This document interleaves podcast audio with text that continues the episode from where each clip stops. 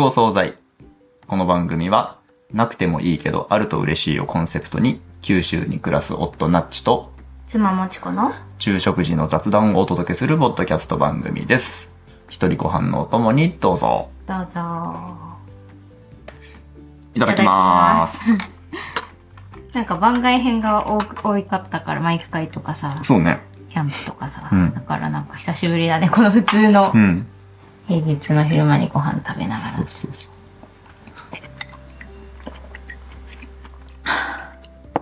ああ炭酸水が美味しい季節になりましたって言いたかったんだけどな。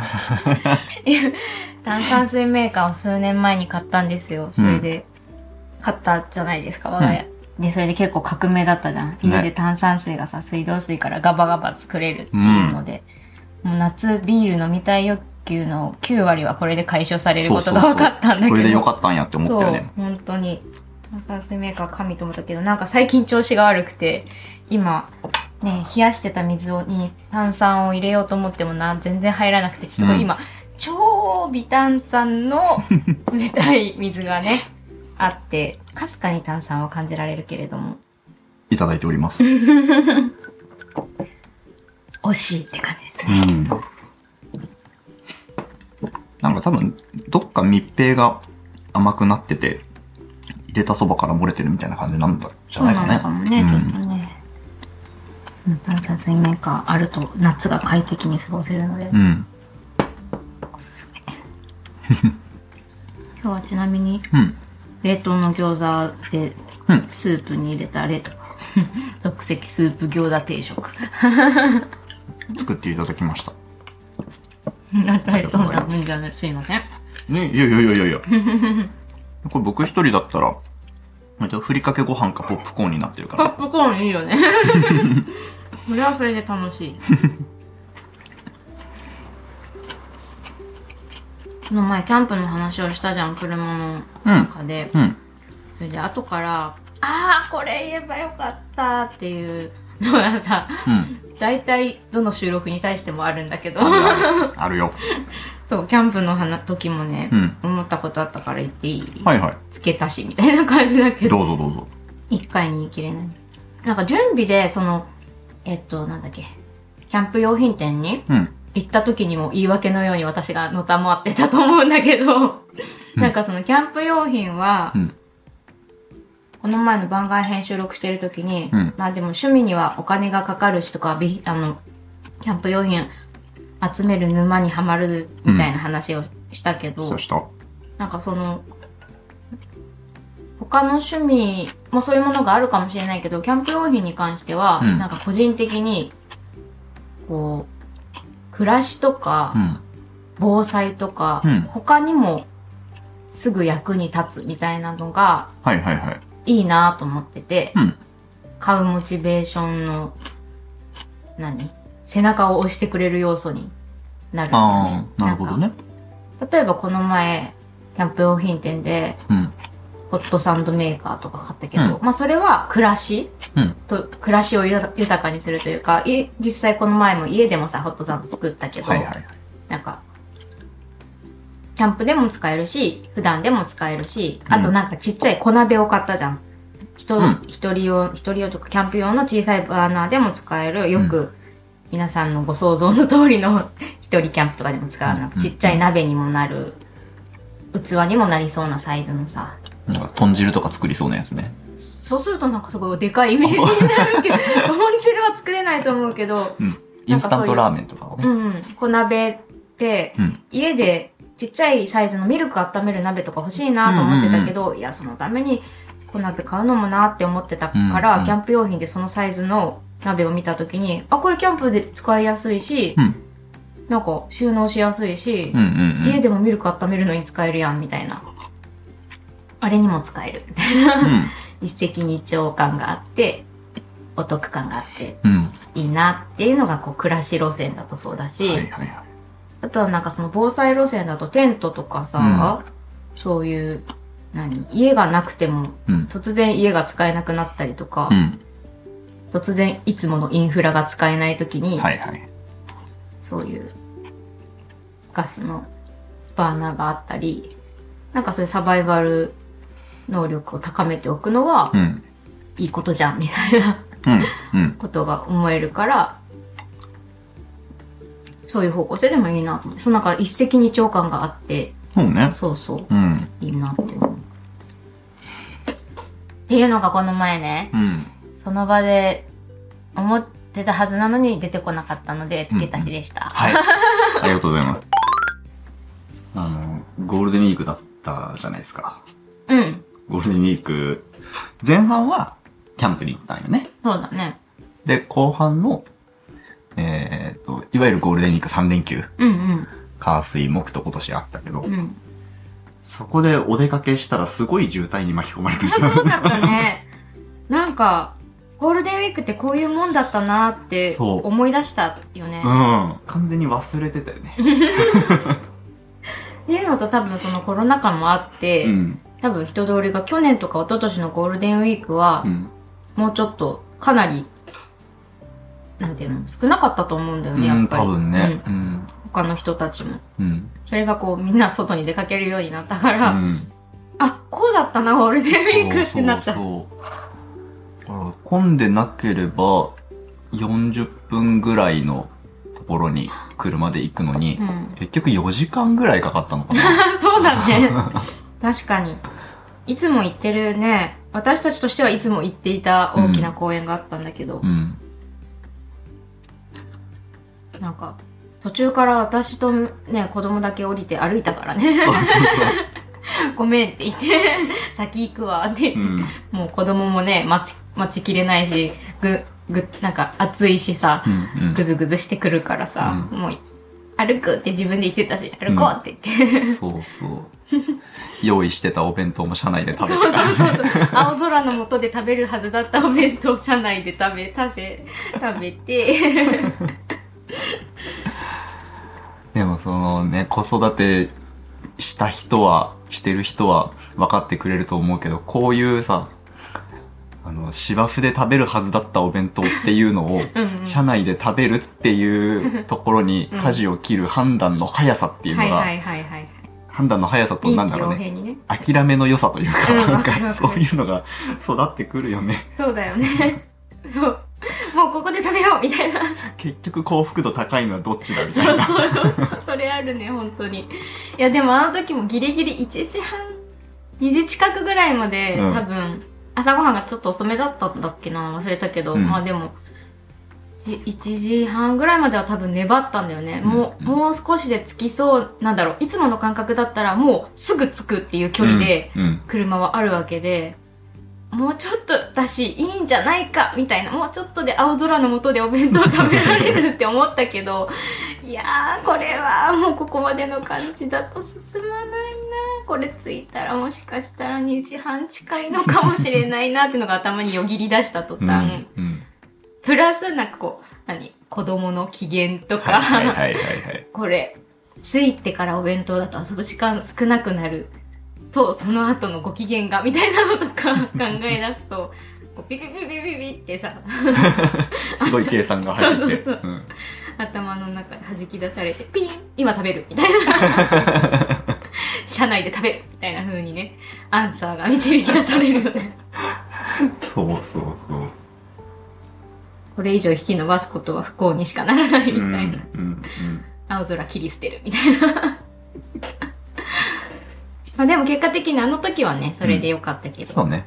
でもまあ、それがね、時には判断を見誤ることもあるわけで。うんうんうん。まあまあ、それが醍醐味というところでしょうか。しょうがないんだようね。ん。うん。しょうがない。自分ではどうにもできないことだからうね。ん。できることの中でどうするかっていうことを考えなきゃっていうことだようね。ん。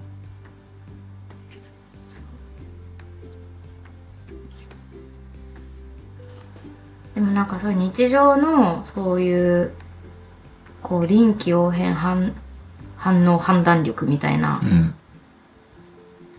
うん。のってすごいなんだろうバクッと言うと大事だよねっていうことなんだけど、はいはいはい。なんか、そういうのってさ、なんだろう。あこう昔ワーホリしてた時もすごい思ったんだけど、うん。なんかこう、その頃、何？新卒では会社に働いて、会社員で働いてた時に、うん。数ヶ月先のイベントのことをさ、考えて守備よく段取りよく進めるっていうことはしてたけど、うん。そういうこととは全く違う脳みその筋肉をうん。使うなっていうのをうん。旅してた時にすごい思ったんだよね。はあ、なんかはあ、こうはあ。その場その場でのうん。反、なんか、何レスポンス力みたいあな、即興力みたいなのがうんすごい必要というか、うん。うん。今この状況でパッパッパッパっていうのを判断して動くっていうことが、うんなんか多分、飲食店でアルバイトとかをしたことがある人とかだとちょっと多分違うと思うんだけど私そういう飲食店系とかのアルバイトをしたことがなくて、うん。なんかそう、その場でこう、でもその旅をしてた時にそういう飲食店のスタッフに近いことをやってた時期があって、うんうんなんかそこですごく、あ、こういう能力私弱かったんだみたいな、あ初めてだこういう頭の使い方するのって思ったんうん。うん。だよね。なんかこう、全部イレギュラーみたいな。全部レギュラーといううか、ん。あその単、な、定規の、なんか、何スパンが短いところにうん。集中的に要素が詰め込まれているというか、長期タームの話じゃなくてう、ん。えーっと、今お客さんからこういう注文が来て、冷蔵庫の中には在庫がどれだけあって、えーっと、なんだろう、パンを焼くためにはそんな必要なハーブを庭に取りに行かなきゃいけなくて、みたいな要素がいろいろカメラ目当てた。昨日からの残りがこれあって、これはこうさばかなきゃいけなくて、みたいなのが、うん。ごちゃって一気にダダダダダって要素が降ってきて、うん。それをどの順序でどうやってさばけば、この今といううん。時間を最善で乗り切れるかを考えるみたいな、うんさっきの育児の話もそういう力に近いと思うんだけど、うん。それが多分最初の何サバイバル能力というか、はいはいはい。生きる力みたいなところにはそっちの方が必要なんだけど、うん。そのぬる ぬるま湯というかそう何会社員生活では、うんそこの筋肉を全く使ってなかったわけですよ、うん新卒でうん3年間くらい。はいはいはいっ。ていうことに旅に出て初めて気づいた。うんうんうんうんうん。なんかいわゆる普通に育って普通に大して深い考えもなく大学生活を過ごして まあ自分としてはすごい頑張った会社員生活をすごい私なんかめっちゃ頭使ってるって思いながら、うん当時はすごい何？ちょっと仕事ができるようになってきたぐらいの気持ちでいるじゃないですか、うん。3年目くらい。うんって言ったけど、その後にその旅行ってた時に、ポンコツじゃんって思ったっていうか、何もできんみたいな。逆にそういうなんかこう、そういう経験をもともと自分の暮らしの中でしてきた子も一緒にそこでスタッフで働いてて、やっぱり全然その瞬発力っていうかさ、うん。なんか先の先の先を見て、今する行動を瞬間的に決めるみたいなのが、私が一歩先を考えられているとしたら彼女は多分2、3歩先を常に考えて動いているみたいなのをうん痛感する機会があって、うんうんポンコツじゃんってなった。自分がね。ん全然。でその能力はさ、うん鍛えられた？その飲食店のバイトとか旅とかで。あ、鍛えられたんじゃないかな。だいぶ、だいぶ変わったと思うよ。うんやっぱそうなんだね。細かいことを気にしない能力とかも、なんか付随してついてくると思うけど、はいはいはなんい。かこう、でもさ、最、こう、そぎ落としていったらさ、うん。その、そこまでの極限には私は言ってないけど、うん。生きるか死ぬかっていう話うん。なわけじゃん、その瞬発力が求められるところって。まさかこう、細かいこと気にしない能力がすごい付随してくると思うんだけど、うん。その場でどこを優先するかみたいなのって、はいはいはい。もう、さっきの子育ての話じゃない潔さ、うん舵切りの潔さ、みたいなのはだいぶ旅してた時に、もう予期しないトラブルとかの連続だからさ、うん。夜中に家を追い出されたりとかさ。ねえ、そりゃもう、うん。バイバイ能力はだいぶ高まったと思 その話はまた改めてどっかでそうだね それは面白いと思うよう。。そう、うん、そういういろんなことがありますね。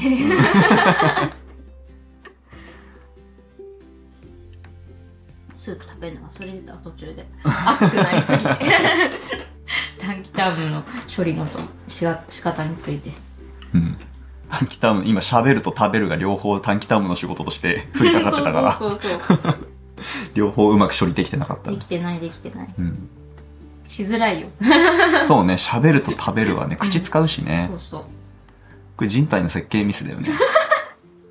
なんでコミュニケーションに使う期間とさ、生命維持に使う期間が一緒なの同時に使えないのバグでしょ。なるほどね。なるほど、なるほど。そしてそこで表情も読み取ろうとしてるの。口、口頑張らせすぎでしょ、人間。口にねう、んカオスをちょっと詰め込みすぎてるんで。そうそうそう。よう処理してるよね、口。ううんん。本当だよ、また食べるの止まっちゃったもう笑わなきゃいけないから。耳とか目とか単機能だもんねー。そうだようんね。。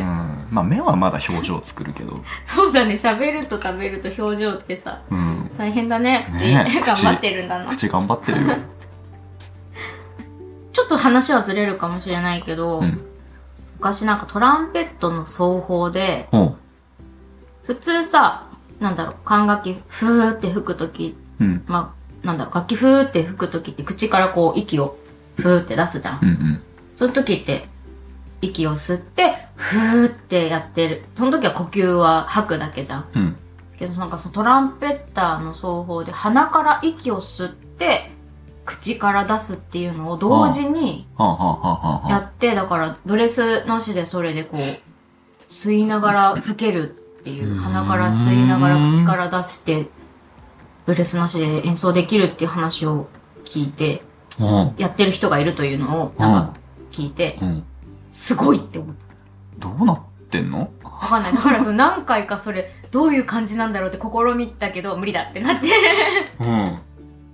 だでって、きないよね、だって鼻から。肺、横隔膜を使ってさ、うん。肺の容積をうん大きくしたりちっちゃくしたりして呼吸してるわけでしょ、うん。その呼気の入り口出口が鼻か口かなんてどうやってコントロールする？なんか筋肉でさ空気を出し入れしてるわけじゃないじゃん 筋肉だったらまだ鼻と口を別々に動かせばいけるみたいなのわかるけどあの、うん二つ管がついたポンプをシャコシャコして、うんこっちから吹いてこっちから吐くって言ってるのと一緒でしょ？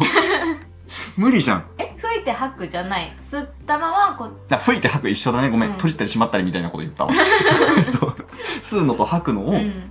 あの、二股に分かれている管のそれぞれからややってますみたいなことでしょ？わかんない。もしかしたらじゃあ、肺を通さずにそのまま口から出すとかできるのかな？知らんけど。ああ、そういうこと？喉を閉じ喉をて、閉じて喉を閉じて 口の中を広げると、どっちかっつうと鼻から空気入ってくるよね、みたいな。えー、ちょっと待って、これ多分、あの、ちゃんとね、ググったらちゃんと出てくると思うからね、うんわかんない。なんかすごい今適当なこと言ってるけど。うんうんうんトランペットじゃなくて、ディジュリドゥはいはい。で同じことを聞いた気がする。へーじゃあ、これはなんか、あれなのかな？副系の楽器だったら割とポピュラーなのかな？かもね。うん歌う時の腹式呼吸ぐらいポピュラーなことなのかもしれないへね。ーいや、知らんけどね。うん。まあ、吹奏楽部時代はとりあえずやってる人はいなかった。そっか。じゃあ、ホーミーぐらいのことなのかな。うん？ホーミーって何？ホーミーってあのー口で2種類の高さの音を出すっていう。ああわかった、うんあれホーミーって言うんだ。そうそうそうへえ。うんあ、でもわかんない。いいところをつくね。そのくらいかもしれない。ホーミーぐらいの難しさなのかもしれないね。じゃあこれ後で調べてうん追加した方がいいかな。最後に。まあ今調べる？大丈気が向けば。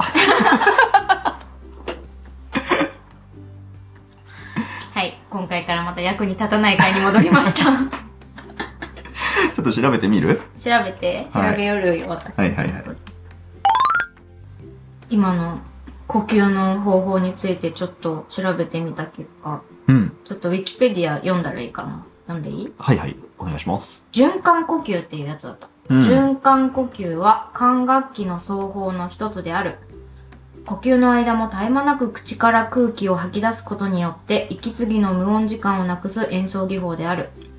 循環呼吸はクラシック音楽では特殊奏法とされるが、民族音楽においては北アフリカから中近東、アジア全域に見られ、特にオーストラリアのアボジアボリジニがディジュリドを循環呼吸で演奏するのはよく知られている。あ、ナチスの季節。また、ジャズ奏者にはクラシック奏者よりも循環呼吸を用いるものが多い。現代音楽はそれを想定して作られた作品も多く、徐々に演奏可能な奏者が増えてきている。うん現代音楽ではトランペット、トロンボーン、テューバ、オーボエ、フルート奏者などに用いるものが多い。ほ公式記録はサクソフォン奏者のケニー・ジーによる45分47秒。1997年でギネスブックに登録された。は非公式にはジャズサクソフォン奏者のローランド・カークによる2時間21分が最高記録と言われている。循環呼吸の習得は適切な手順を踏めば困難ではないが、美しく演奏できるようになる実用レベルまでには数ヶ月から数年の期間を要する。もう、やっぱホーミーぐらいの 難易度ってことですね、これ、ね。ちょっと待って、原理にさ、うん。鼻で吸い、口で吐く。それは分かってるよ。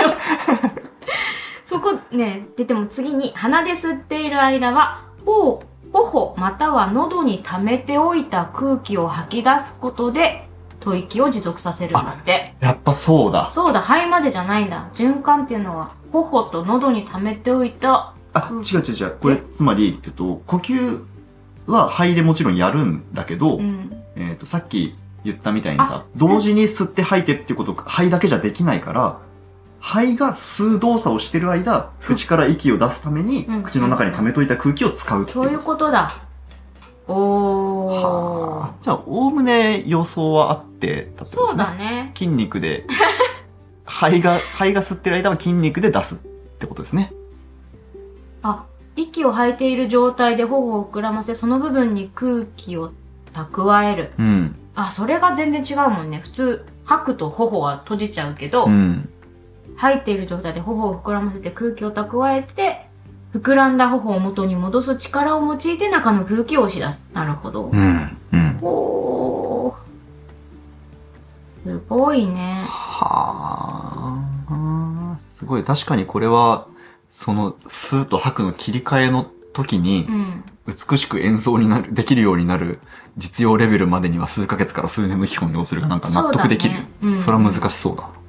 やること自体はできるかもしれないけどね。はへー。すごいね。語彙を失う。おー世の中にはいろんなことがあるんだな。いや、いや今日も一つ役に立ってしまった。身のある話になりましたね、ですね。うん。何だったんだろうね、今日はね。うん。じゃあちょっと、あのー循環呼吸やってみるか、今。え、どうぞ。なんか吸って、吐きながら口の中に息を溜めて、で、それを出しながら吸う。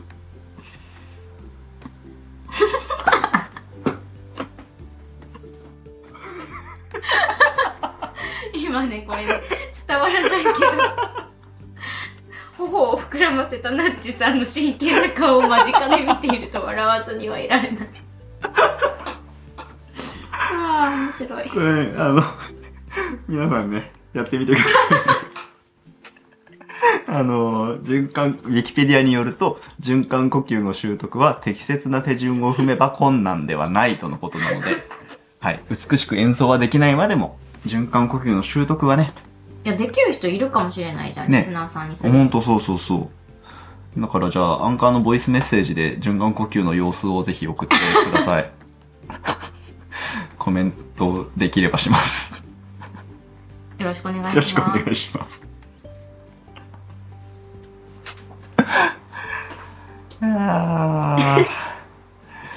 じゃあ、はい。今日はこんなところですかね。うん。はい。ごちそうさまごちでした。そうさまでした。